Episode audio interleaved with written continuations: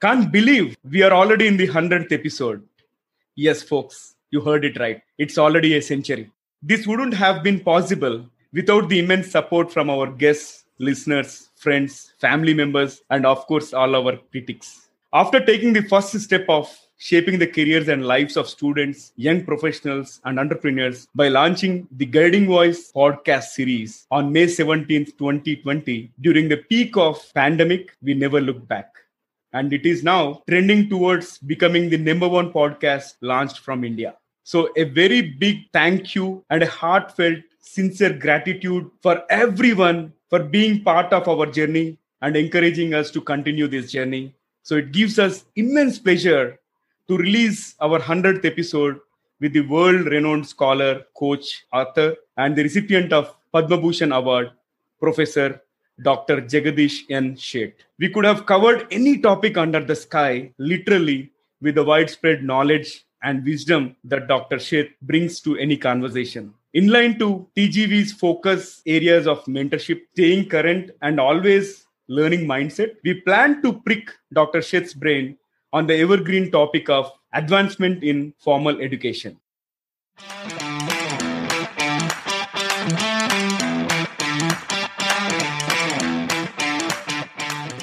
Hello, hi there.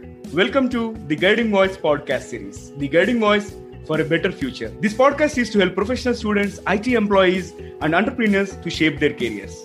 Dear listeners, in every episode, we interact with industry experts or leaders or coaches or academicians or scholars across the globe to drive some insightful conversations that will help our audience learn great things. Also, we share an interesting trivia or a fun fact about the IT world or technology towards the end. Thank you for tuning in. This is Naveen and with my co-host Sudhakar. So folks, today we are going to discuss the topic bachelors versus masters. When, where, why and how. And we are pleased and humbled to welcome Dr. Sheth to our show. Thank you for inviting me, Naveen and Sudhakar. Professor Dr. Jagdish N. Sheth is a global personality who doesn't need any introduction. Renowned scholar and internationally recognized thought leader for his scholarly contributions in consumer psychology, relationship marketing, competitive strategy, and of course, geoanalysis. Recently, one of the famous business schools in Bangalore, India, IFIM, has now been rechristened as Jagdish Sheth School of Management to honor and build the legacy of Padma Bhushan Awardee recipient Professor Jagdish Sheth. Founder of Sheth Leadership Academy, Dr. Sheth worked for Emory University, University of Southern California, and University of Illinois.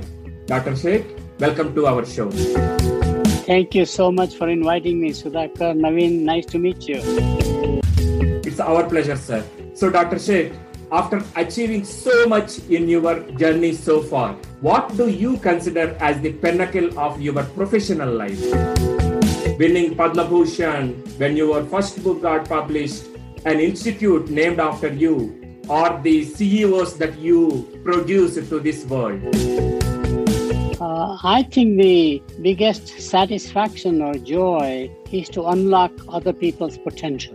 I do believe that the real nation's mission is to unlock the potential of its citizens, however they do it. They can do it through entrepreneurship, they can do it through education, they can do it well, how however they do it. And that is something that becomes a very meaningful occupation. I believe there is no better occupation than a professor, thought leader, somebody who can guide others, because all of us don't see our own potential. It's somebody else who sees the potential.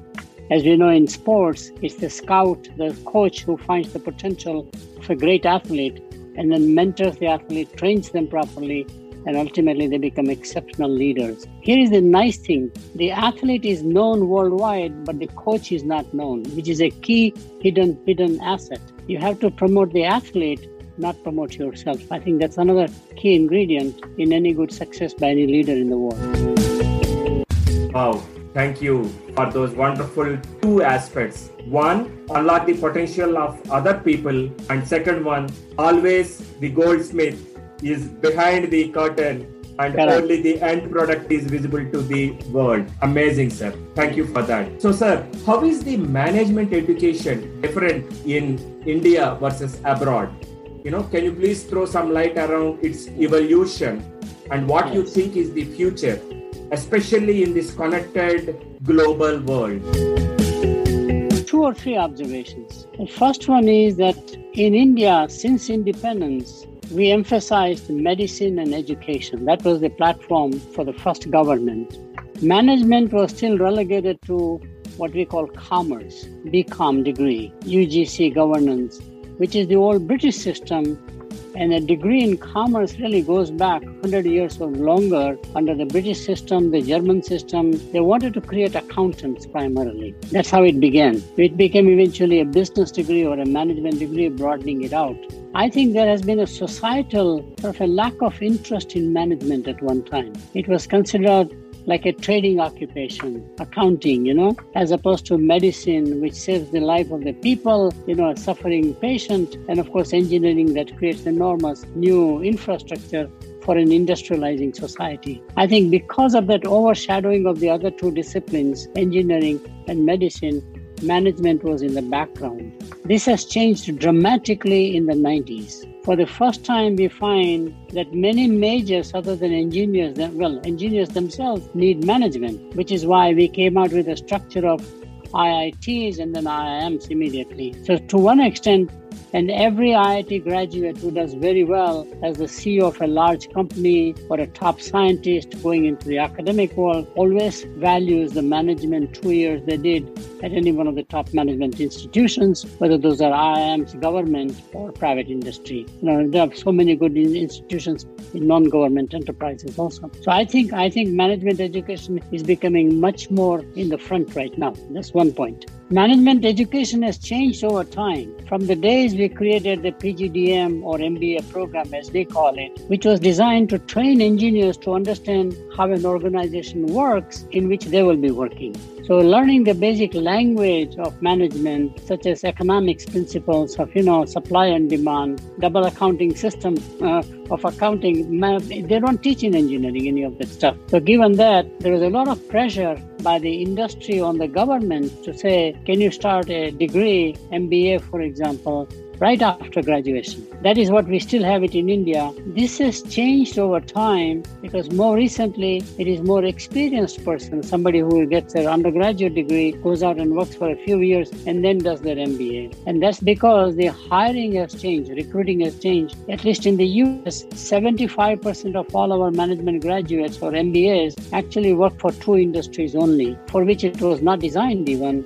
One is consulting, especially strategy consulting, and the other one, of course, is uh, investment banking. So the degree was designed for you to be working in a corporation, but now you're working as a consultant. That change is happening in India, but not to the extent yet. Ours is 75% in those two industries. In India, it may be only about 30, 35%. But more and more, we see that shift. Now, in the shift, surprisingly, the interest is more by non engineers now. So our student applications are getting more and more diverse in the process because after, as a consulting, you are a revenue generator for a company like a McKinsey or Boston Consulting Group or any one of the names.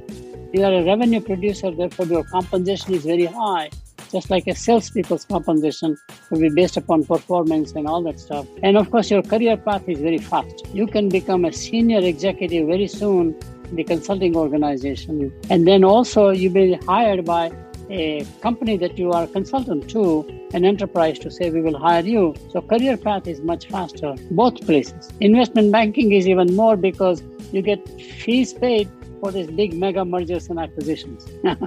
I mean, those fees are ridiculous. So now there's an attraction to go into management by all disciplines, not just engineering. And that's the key changes that I see in the management degree. That's first point. India and us, I think the key difference is we have a very talented pool of people. As you know, the exams that we have for entering IIM exams, for example, a CAT or whatever they call it, uh, or, or IMA exam for management, you know, to admission There are many examinations. Our pool is so large that we can pick and select. For one management seat or a PGDM, you may have 10,000 applications. So here is the irony. Some of those who get rejected in India come abroad. Very interestingly. So then they apply to top American universities or top UK universities or Australia because they couldn't get the admission. And in India, the education is still very affordable, very affordable compared to the education that we give around here. I mean, the difference may be as much as nine to 10 times. And ours is bundled with residential hall, living together on the campus, here that is unbundling, so the cost of living is very high. So I think given all that, there are significant differences in who comes. Second major change I find, or a third change in India is that in India, typically you have a software engineer nowadays, as opposed to mechanical engineer, industrial engineer. The software engineer, like in two, three years, says, I don't want to do coding anymore in my life. I don't want to supervise coders in my life. I want to aspire to become a manager. And the best way is to actually do my PGDM two years or ISB offers one year even, right? MBA. Yep. Just becoming more popular. And why can within one year I can invest my money, whatever it is, and now I become manager or go abroad or something like that. So their aspirations are becoming much more achievable out of India now amazing insights, sir. I think these are some candid thoughts out there. Thank you for sharing them so openly. Here comes my question.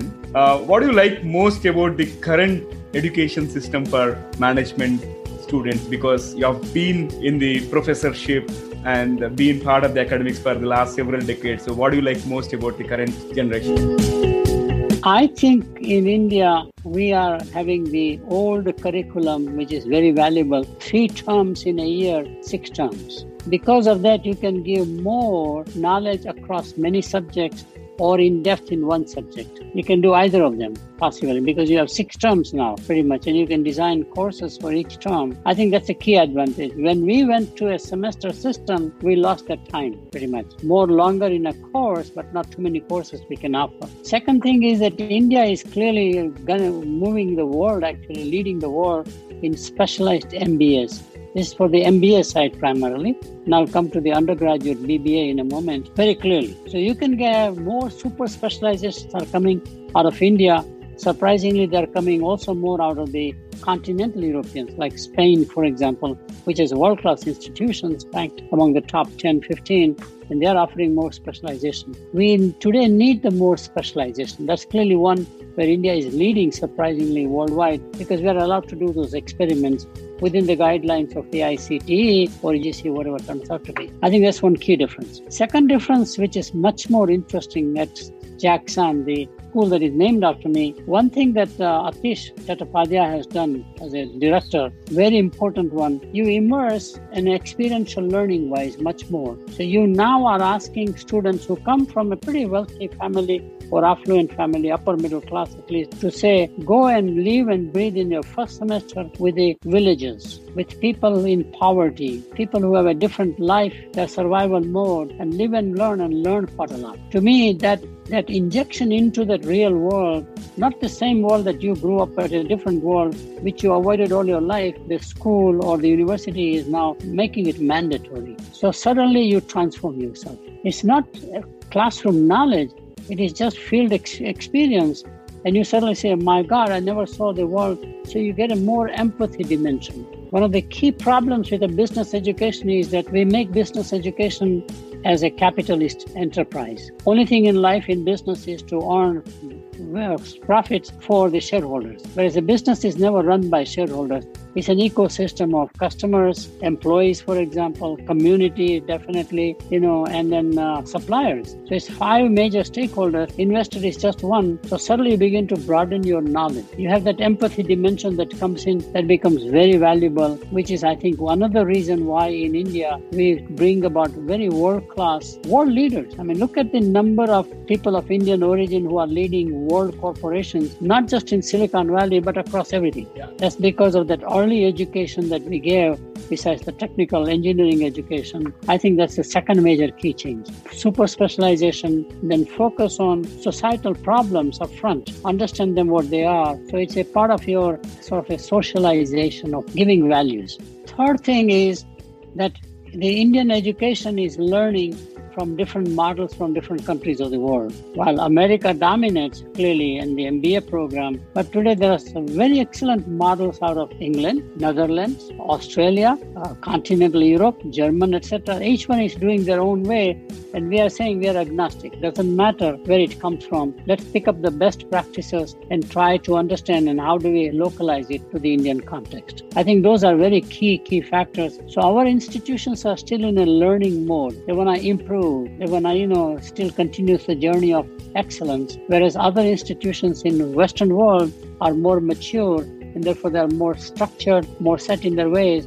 And bringing about a change is much more difficult, except in a crisis like COVID or COVID 19 or pandemic, where we all had to change around here, learn how to teach online, for example. And online is a very key area. India will be one of the largest, largest online education provider in the world. And I do believe that India has the potential to become the education capital, online education capital for the world, because the next major market that needs college education is Africa, parts of Middle East, Gulf countries, Southeast Asia. They don't have institutions in their own places. They're not allowed to travel outside restrictions, don't have the money. So education has to go where they are essentially, which today with the platforms that we have, like the Zoom and other platforms that we have, one can provide education on a global basis out of India as the as the as the, as the hubbing place. And it can be not just Indian universities, but world universities can hub in India because the instructor cost, cost of assistants, research people is much lower in India as it is in the IT services, as it is in accounting services, any kind of a professional service. So India has a huge, huge relative advantage. That's amazing. Like, I think this particular conversation is going very well based on the kind of research that you have provided, and I completely concur on the empathy aspect of it and uh, whatever the JAGSOM uh, IFMB school is doing in, in terms of uh, getting uh, the students exposed to some of the environments which they have not been part of it. And definitely, I'm also optimistic about India becoming the education capital. In fact, I've gone through your recent uh, webinar on uh, digital universities. Is it the time for it? Right excellent thoughts shared by yourself. Here comes my next question. What should management students focus on learning, okay, beyond what is being taught in the these schools yeah. in order to have a bright career? Uh, this is an excellent question because if you look at the start of the MBA program, we thought social sciences, economic, sociology, behavioral sciences, mathematical sciences would be the foundation knowledge that you must have, like core knowledge, which is great for the industrial age. Clearly, you needed them. But we are moving toward a digital age permanently. And in the digital age, you need different fundamental knowledges. So my view is that every MBA, and this is a very radical view, my view is that every MBA must learn how to do data mining. The future is data is like the new oil, as they call it. You know, in the industrial economy, oil dominated. Now the data will dominate. You need to be, be totally comfortable analyzing the data, organizing the data, storing the data, manipulating the data. And that skill set is beyond statistics per se. We teach statistics and calculus, but that's not necessary as much as how do you do data mining to get insights out of the data essentially. I'm even more radical to say every MBA student or every undergraduate business must know coding. Who said coding is left to the software people? coding is a basic necessity now. You know, third thing is that do you know how to communicate with digital media, especially social media? There has to be a required course about learning how to communicate through social media because there are do's and don'ts on social media. One little comment on a Twitter can destroy your career. You need to learn the etiquette of what to do right, wrong, etc. And you require a formal education about how to not only use social media, but what are the do's and don'ts of social media. I think that's very key skills. And many students don't have those. Especially in India, one of the things we don't train them in high school, except in IB curriculum primarily, we because our students are more note takers, learners, you know, rather than challenging, communicating so our communication skill, even though we are very smart, bright people, is not to the level in high school as communication skill in advanced countries. So in order to ramp up the communication skill, it's absolutely essential that the students learn how to communicate because communication is the major, major way to influence investors, customers, society, community, or suppliers by and large. So communication in the digital age is very key foundation. So things like that have to change for us to prepare for the future, not for the past. So, sir, you were talking about the initial part of post Indian era education where the focus was primarily on medicine and engineering, and then came the next wave of uh, educational focus on MBA. And even now, if you see, if you ask for the professional career for any individual who is in the their 10th grade the automatic choices are like medicine engineering or chartered accountant right? It is like a, in a recent movie in telugu they say it is more like the broiler uh, chicken. Like all are the same right? Yes. That is a famous Yes. dialogue. So sir in india as of now the percentage of uh, research scholars are low compared to the advanced countries in the west Right. right so what is your advice to the current generation of students on overall research scholarship and the focus on research I think it's very important for the students themselves to be researcher because it's the same excitement of creating new knowledge as a new invention. If you know somebody come, come up with a new invention, he or she gets excited. Whether it's in the laboratory or putting some gadget together. And during pandemic, people became so creative. They had to improvise and they came out with so many new ways of doing things, whatever it is. I think research is the same way. Suddenly you get a eureka moment. Aha, never thought about it. New perspective. I think that excitement has to be created in students as soon as join college. In fact, during high school even. Our high schools are quite mature, especially in the US. In order to get admitted into a top university today, you not only have to do the AP examination courses or your regular grade point average, but you have to do community service, you have to invent things, you have to show leadership, etc. So they are quite mature about thinking about new ideas. So the job of a student and this institution is not only to make the student a learner of existing knowledge, but the creator of new knowledge. And we underestimate how much capable the young person is. At 18 or 16 even, they're very capable of creative things. We just don't allow them once they come to the college to say, we are the experts, you are the learner, just listen to us, take the notes, as opposed to saying, how can I get more invention or creativity out of you? Except in creative classes, like in, you know, music or writing, etc. They'll be there but not in management. So, how do we put that attitude the day you join the university as the undergraduate for a business program, BBA, or for uh, BCom, even for that matter? And in India, the opportunities are fantastic. And I know I'm just articulating, I tell you, my excitement in India is consumer products primarily, surprisingly. Every street corner has a vendor who, in the back of their house, makes great South Indian idli, dosa, vada, whatever it is, or North India chapati, whatever they do. And people line up in the morning. Now, what if I take that unbranded product, make it branded, for example, scale it up from a manufacturing viewpoint because he or she has a limited capacity to do that recipe, and I can come out with thousands and thousands of new consumer products. Excitement in India is that 60% of all our consumption, even today, is unbranded products. How do you make it branded? And again, the same thing more than 70% of the trade is unorganized trade. We do get the modern retailing now. We do have the big bazaars and we have the Flipkarts of the world. You know, that's all organized retailing, but that's still small percentage. So I can invent after invent, and you can reward the student for coming out with ideas, business plans. So what it says is that it's not just the entrepreneurship that we all talk about quite a lot or innovation, but it is built into every class, every curriculum to have students do research projects and get out more out of them to say, write a paper on this thing. So they synthesize the knowledge, they collect the knowledge, and they come out with a aha moment on their own. It's very possible. I think we underestimate the potential of human beings. And can I add one more thing if you are okay time Absolutely. wise? absolutely sir please And I find fascinating, and I've said this many times before if you take a grain of wheat, which is agricultural commodity, and make it into a loaf of bread, the value add is only three times. One third of the cost of the bread is the raw material. If you take a rough diamond and a good diamond cutter will polish and get the brilliance out, value add is about 15 times roughly. Rough diamond value versus the value add finished diamond. But if you take a human being, mentor, educate, polish, the value add is infinite. And that is the power of countries like India. It is its human capital which needs to be polished, which needs to be invested, which needs to be mentored to unlock their potential primarily. And if you unlock their potential, they will unlock potential of so many others including the nation's own potential itself. So there's nothing like a human capital in my view. That's what we are in the business for. We, we need to encourage research side as much as we can encourage learning side and also, by the way, teaching side. Students can be brilliant teachers. Who said that only professors know how to teach?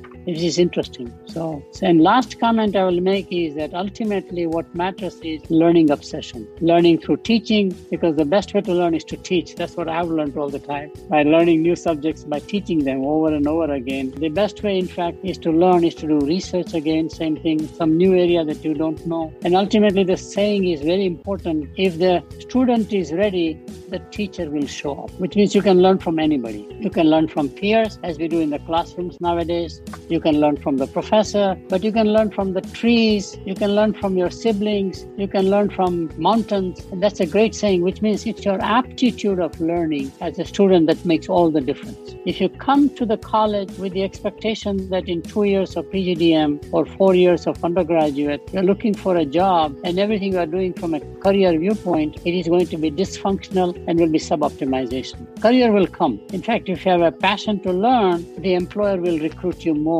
because he or she knows there is a person not with set views but constantly adapting and changing to the environment. So learning passion is very important in recruiting students amazing thoughts so far. You know, you talked about the three times value of from raw product to you know end product from wheat to bread. 15 times for a rough diamond to a polished one. And you talked about the unlimited opportunity from the human capital standpoint. Double clicking a little bit on that question uh, the topic that you touched upon you know learning. What inspires you to continuously learn and contribute to various you know forums like international journals or your students or your thoughts in your books I finally figured out what keeps me going even at this age. It's just the obsession to learn. There's so much out there to learn. In many ways, it goes back to our old Vedanta days somehow. There were gurus,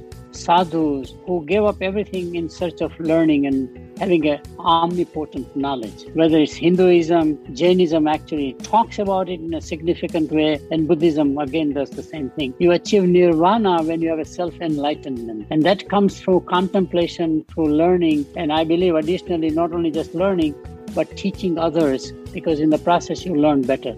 It's a feedback mechanism by and large. I think so long as you continue having that passion to learn, you also acquire longevity. You are driven by your own passion. Society does not have to reward you to say, you are okay, you survive, even though you are old now.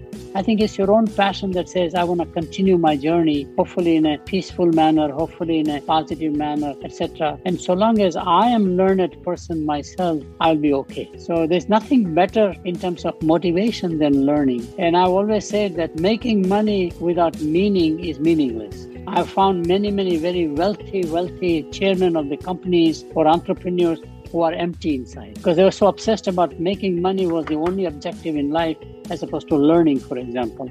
And now they don't know what to do. They don't even know how to distribute that money that they have earned. They're struggling constantly, which is why, again, our ancient values are very right. Greed will kill you. So, to, for self preservation alone, the only thing that keeps you going, longevity of your life and hopefully meaningful life, is learning. And that keeps me going. That's mind blowing and eye opening at the same time. So, sir, you talked about learning from peers, teachers, and colleagues. So, who is your mentor, if I may ask? what did you learn from him or her and that stayed with you for long? In terms of, there are three buckets of my learning. The first one has been my own family. I'm the youngest in the family. My two older brothers taught me quite a lot. One was a businessman, so he taught me how to run a business, how to motivate customers, employees, and how to write double entry accounting system before I went to college. So I, accounting was natural to me. Well, we are, I'm a good Jain anyhow. So we are all supposed to be chartered accountants, and it is in our genes. But it was fascinating. So that's clearly one. Uh, my sisters were good teachers to me. Somehow they invested in me and always praised me, gave me courage to say encouragement to say you are doing very good in school. Continue. You are a very good student. And actually, I do remember my two younger sisters, older than me but next to me, actually took me on stage and say, "You can talk."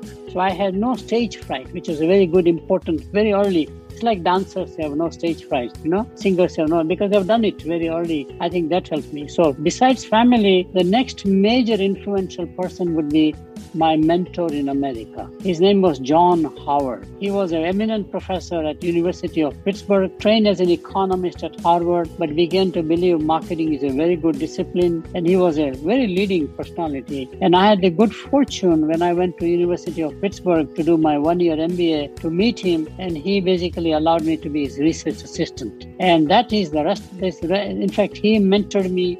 He nurtured me. He's the one who asked me to write the book with him for the Howard Sheth theory of buyer behavior, which he was thinking about why do consumers become loyal or form a habit for product when economics tells you to shop around all the time. Had a beautiful thinking, and I joined that one. I shifted my major from production, surprisingly, not even marketing, but to behavioral sciences. In my brother's shop, I really learned quite a lot about motivation. What motivates people? I was always curious. And that was the reason I shifted that one. By the way, back to story about my second brother, which is very important to mention. My first brother, older brother, was a businessman. My second brother was a philosopher and a scholar. He was very versatile. He was a good cricket player. I mean, he did everything. He was my role model to say, wow, how can I do excel in so many things? And he gave me the view that education is very important. I'm the first one in my family to graduate, first of all. I'm a refugee from Burma. We come from a merchant community. When we had to leave, when Japan took over Burma on the way to India, conquering India, we left it and lost everything. Struggled very hard from 1941 to 48, still remain middle class, and we settled ultimately in uh, Chennai, what is called Chennai. I call it Madras even Madras. today. very interesting. So, and that was very interesting. I learned quite a lot there. Dislocations in life, major crisis in life, if you survive, builds a strong character. It is that inner character that drives you. So my second brother gave me the philosophy education, learning. And that was very key. So those two brothers were influential in two different places, business and liberal arts kind of a thinking pretty much, uh, which was very valuable. Back to John Howard. John Howard was so good to me. I don't know why. He just liked me. So we began to write this book. Seven years it took us. I began to challenge him because I got the courage to say, I can tell him what I think so, right? Kind of a notion. Get away from the Indian shine. So University of Pittsburgh was a private university, wanting to become a major private university like Harvard, MIT, Stanford, Wharton on the East Coast in Pittsburgh. And uh, they brought in all the world class scholars as a way of attracting students. But unfortunately, it collapsed financially. Uh, they overexpanded, buying out the neighborhood properties, etc., and it collapsed. So John Howard decided to leave to go to Columbia University. And he asked me to go along with him if I can. So I rushed up my doctoral education, all the examinations, etc. And then my thesis work was really the theory we were building. So we postponed that. And I went with him to Columbia University in 1963 as postdoc, essentially, or a research associate. And two years I worked on that book. I was in Columbia Library, which is called, we call it Stacks. And this Stacks is underground. And I would be there seven, eight hours a day, easily, pretty much wandering around looking at books. In those two years, my knowledge jumped enormously compared to what I studied in my doctorate. And I brought in that behavioral perspective. So, and that perspective he did not have. He was an economist, uh, basically. Learned about some psychologists, especially Paul Clark Hull and his learning theory, but there was much broader knowledge. And he very much appreciated And ultimately, we came out that book. And by the way, that book was published finally in 1969 called The Theory of Buyer Behavior. And it is now reprinted in India by Wiley. It was John Wiley and Sons publication by Wiley India as its 50th anniversary, 1969 to year 20. wow. and it's published. We asked many people who knew John Howard. It was supposed to be a tribute for John Howard primarily because he was such a great mentor. I dedicated the book to him also posthumously. He's passed away, unfortunately. And all the, all the top scholars wrote about their memories of John Howard and how great a scholar he was. He was very influential life, especially on the academic side. The third person most influential is I never met, only his writings. There are many like that, but this one really made the difference. And that was Abraham Maslow. He came out with a theory of hierarchy of needs. Since I was interested in motivation, among many motivation theories, his theory really stuck with me somehow. And my first paper in my MBA class I wrote was taking his theory and applying to institutions. His theory was for individual growth primarily, you know, from survival to safety, security needs to love and affection to self esteem, independence, and self actualization. I loved it somehow. I don't know what it is. It's very, it's not well validated even. It's not researched scientifically, but people like it. They think it makes sense. So I took that theory and applied to institutions, four institutions. And three ones I wrote the paper on. One is the employment as an institution, other one is the government as an institution, and third one is religion as an institution. And I'll talk about the religion side. If you are at the survival safety needs in a society, I say that you must say God will protect you. God loves you as no meaning. But when safety security needs are satisfied by the government, for job security or by the union labor job security. Now you rise to love and affection. So now the religion has to say, God loves you. God protects you has no meaning. Now love and affection is a very short stage here. Never thought about that one. That safety survival is a long stretch. But once you get over that, many people cannot even get over. Love and affection is a short transition. Now we have to say, because next need is independence and self-esteem. Coming to the temple or a mosque or a church makes no sense to you anymore. You want independence. You don't want somebody to tell you what to do. You want somebody to support you what you do. So I said, now God is with you. Religion has to say, God is with you. Do more what you do. I have my blessings to you. You see what I'm saying? Yep. Because they want to be empowered. They want to be empowered. And religion has to understand there's a change in the need. And the last one, self-actualization, ultimately says, I am with you. I'm in you. God is in you. You are a reflection of God. And therefore, how can you become God-like person, which is self-actualization? Now that was just one. Similarly, I did for the government. Why in some countries communism appeals, which is usually masses, poverty people. Communism is a better place, and ultimately communism is destroyed through capitalism. That was another institution. Just went on and on. Out of innocence, I wrote the paper, but became well respected. Everybody loved the paper, and that led me to. So I wrote to Abraham Maslow. Here is my paper as an MBA second term student, my behavioral science class. What do you think? He just loved it. He said, I never thought of doing it at the institution level, nation level. I never thought about different stages. Like like self, love and affection is a short stage, self-esteem is a long one. You know, safety is a long. I mean, he had never thought about that one. And he said, I urge you to publish this paper. I never published it, never published it, but he urged me to publish the paper. I still remember that, you know, we used to communicate by mail in those days pretty much. It was fascinating. He was in Brandeis University someplace, and uh, I always wanted to meet him, kind of notion. He was my hero from my, my educational viewpoint. So those are the people who have influenced me. I will add one more thing. I know we are stretching the time, is that I, in my undergraduate, I studied history also as my major along, along with accounting. And more subject always has been history, biographies of people. Again, back to what is it about that human being who became so exceptional or excellent, right? Yep. A search for excellence in many ways out of human story. So I love biographies of people who have done well or emperors who did well, for example, you know, and what are so, so that's history has been the most influential subject on me even today. I love history for some reason rather than management per se. For history of management, I like it better.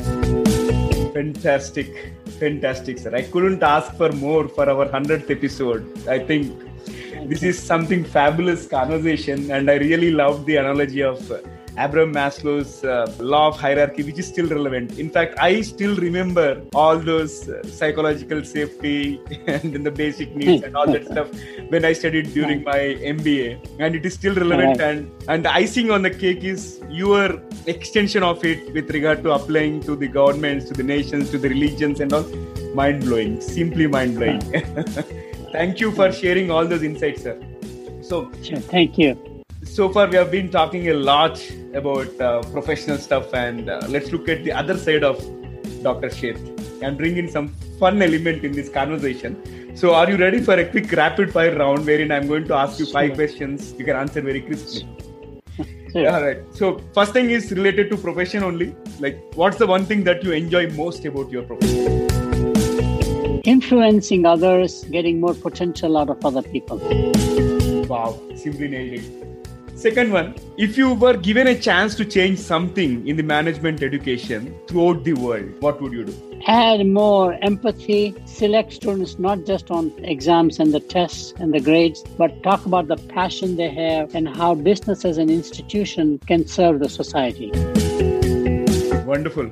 And this is a very apt question for a person with a very good charisma and all, right? And having seen so many tides in the life, do you believe in luck? Oh, I definitely believe in luck. In fact, I believe in superstition as a very positive force. I'm supposed to write an article. We poo poo superstition, but superstition arises because all athletes are superstitious. No matter which uh, match, you know, which, which game they play, worldwide. There's no cultural differences. Second most superstitious people are entrepreneurs because sometimes by sheer association, you did very well in your batsmanship or a bowling ship. You didn't imagine you could do it, and you linked it with something you touched, something you, you know, whatever you did, and that association gets so you're in the zone now with that same kind of a superstitious thing. You get more potential out of you by having that association. You call it, I'm in the zone today, right? Yeah. Athletes always say, I didn't even know I could perform so well. So that's what I believe. So I believe in superstition very much. Interesting. So here comes my next one. What is the worst Yeah. thing that you have bought so far? Oh, yes. it's, I, in many, many years ago, maybe 45, 50 years ago, there was a AM, FM radio in America. FM radios, just like India has come. Clock radios, on top of that, having clock inside. I shopped for that. I must have spent weeks and weeks buying, thinking about this or that, going to the store, all the stuff. And I, it's like 40 50 dollars i never imagined time i spent must be thousands of dollars just to shop that thing. It's the worst choice i ever made by choosing and looking at too many options. So the best thing in life is choice reduction very quickly. Get to the point make a choice and be happy. Amazing. Uh, so, what was your first electronic gadget? Was it the same thing or anything else? my first electronic gadget actually was a radio. You are right correct. Yeah, i came in india when there was still television was just coming in we had the philips big radios remember with all the knobs and everything short shortwave radio or am because we did not have fm so when i came to america radio was my first thing i need to have and then followed by television obviously america you know Great. So, here comes the last one for the rapid fire. Do first impressions matter? I think they do, but it depends on keen sense of observation. If you have acquired a keen sense of observation, the first impression is so holistic without any judgment or a bias with which you're looking at that phenomenon. You observe more real world as it is, and therefore it matters a lot. Wonderful. Thank you so much for being so sport and answering rapid fire questions. And over to you, Sudhakar. Sir, thank you so much for all the conversations so far. It has been phenomenal to say the least. One final question for this conversation. Yes. What will be your one piece of advice to those who aspire to make big in their careers? Uh, I think the best advice one can do is to giving back to the society what society has given to you so far. The more you give back, however you do it, the better your career. It's uncanny. It's uncanny. If you give back after your career, it's not as meaningful as giving because what happens when you are giving back to the society through community service work, you know, however you do it, you create a network of people, which is beyond just the network of alumni, your student colleagues, etc and the broader network always helps you out in your career eventually. So it's a very practical advice. Giving back gets you a lot more into a more ecosystem, and we survive and grow only in an ecosystem, not individually. On that amazing thought of giving back to society at the right time, which resonates so well with our thought process for the guiding voice. We want to thank you for all the great stuff that you have shared in this last 45 minutes or so. We really appreciate you taking time for us. And a couple of things that will stay with me for rest of my life, I'm, I'm sure, is one, having that empathy, because that is so, so, so prudent and uh, so contextual. And the Abraham Maslow's hierarchy of needs and the way you Right. picturized it with employment, government, and religion, how the same thing changes with the evolution and same right. thing changes with the context from god protects you to god loves you to god is with you to god is in you i, I, I was just thinking that maybe wow. the, the nirvana stage is i am the god but wow. you know really appreciate all your pearls of wisdom that you shared with our audience uh, personally naveen and i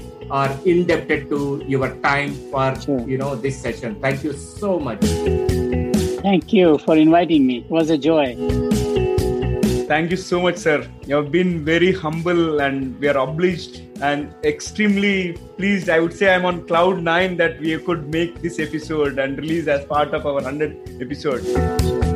Thank you so much okay. again. Thank you.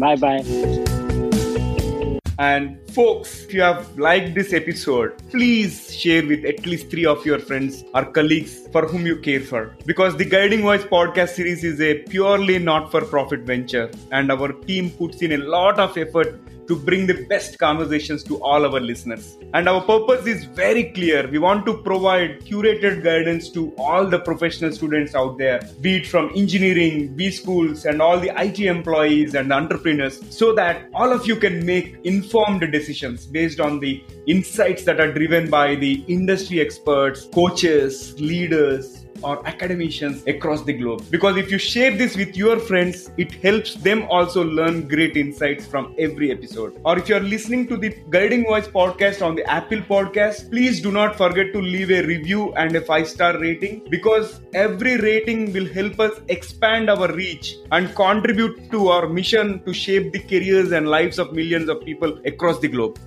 And if you are watching the episode on YouTube, Please do not forget to hit the like button and subscribe to our channel. And last but not the least, I want to reiterate please share with at least three of your friends or colleagues. Thank you so much in advance. All right, so it brings us to the trivia segment of today's episode. So, folks, today's trivia is about PayPal, one of the companies founded by Elon Musk. And you know, it was treated as a worst business idea in the past. Yes, you heard it right. In 1999, PayPal got the title of worst business idea, bringing in a lot of criticism for the founders. Interesting, isn't it? Thank you for listening. There is more in store, folks. Stay tuned. Take care. Be safe. Until next time, bye bye. And we are signing off for today.